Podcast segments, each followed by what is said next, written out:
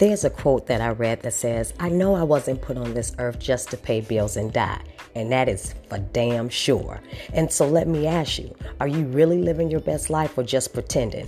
As women, we often try to do all and be all to everybody, and it has to stop.